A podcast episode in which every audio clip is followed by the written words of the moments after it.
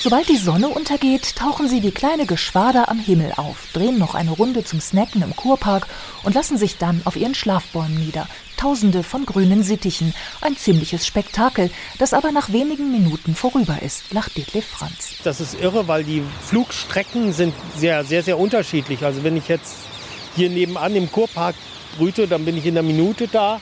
Wenn ich jetzt allerdings in Laubenheim brüte, dann habe ich bestimmt eine halbe oder dreiviertel Stunde Flugzeit und alle Vögel kommen gleichzeitig an. Der Ornithologe beobachtet die Halsband- und Alexandersittiche in Wiesbaden seit vielen Jahren und kennt sie wie kein zweiter. Seit einiger Zeit haben sie sich zum Schlafen die feinste Gegend der Stadt ausgesucht. Mehrere Platanen direkt an Wiesbadens Prachtmeile, beim Kurhaus und dem Luxushotel Nassauer Hof. Wir sind erstens innerstädtisch, das ist wärmer. Es sind isolierte Bäume bzw. Baumgruppen. Da kann von oben kein Affe oder kein Varan klettern und sie nachts fressen, sondern da kommt dann der Feind, wenn er vier Beine hat, von unten. Und es ist nachts Licht da. Sie lieben Lärm und Straßenbeleuchtung. Lästig ist das vor allem für die Taxifahrer, die gerade unter diesen Bäumen auf Kundschaft warten und den Lack immer wieder polieren müssen. Öffentlich schimpfen will aber keiner von ihnen. Ob die grünen Exoten mit den roten Schnäbeln nun eher putzig sind oder eine Plage, darüber gehen die Meinungen in Wiesbaden auseinander. Putzig. Artenvielfalt ist doch was Schönes. Das ist eine Belästigung. Ich finde sie zwar auch interessant, so einzelne schon, aber ich habe so den Eindruck, hier das ist halt extrem.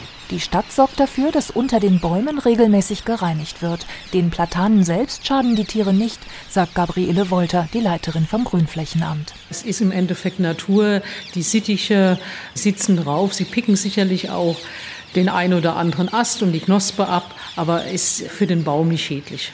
Wiesbaden gilt als Sittich-Hauptstadt in Hessen, doch die Exoten haben sich längst am Main entlang bis Frankfurt und am Rhein entlang in den Rheingau ausgebreitet. Wahrscheinlich sind sie vor über vierzig Jahren mal aus einer Voliere entkommen, erzählt Detlef Franz.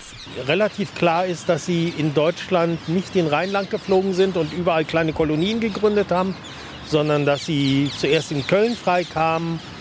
Dann gab es hier welche, die in Wiesbaden plötzlich da waren. Dann gab es plötzlich welche in Heidelberg. Ehrenamtliche Vogelbeobachter machen sich zweimal im Jahr die Mühe, die Sittiche auf ihren Schlafbäumen zu zählen, soweit man sie kennt. Daher weiß man, dass ihr Bestand in Wiesbaden nur noch mäßig wächst und sie jetzt vor allem ins Umland abwandern.